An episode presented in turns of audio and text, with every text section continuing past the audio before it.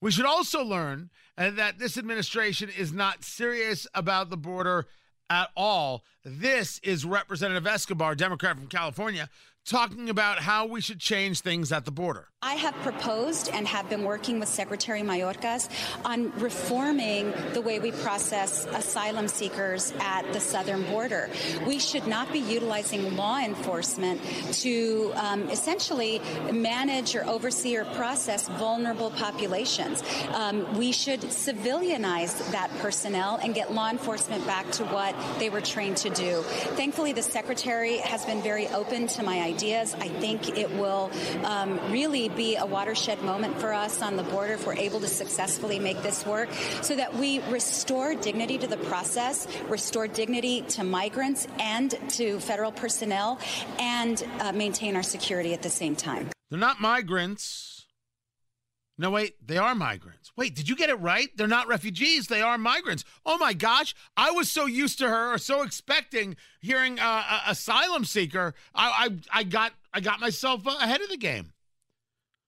What respect aren't they getting? What dignity do they not have? What are you talking about? How about dignity for the idea of having a border, a respect for sovereign nations? Legal immigration, all about it. Illegal immigration, bye. It's a simple process. But you want civilians to do it? If it's civilians, does, is it more political that way? If it's civilians, is it is it um, uh, appointees? How about only we, we do it with civilians, but only if you have a connection to a border town in Texas? No? Or will they be political appointees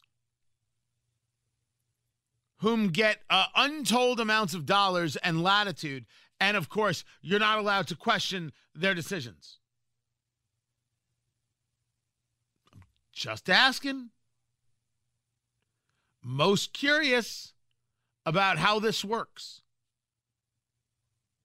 How about you in Congress start engaging laws that make it easier on Border Patrol so maybe we have less people trying to sneak into the nation? That way you don't need this civilian force at all. And then you can have less people and people actually focused on the work that they're supposed to do.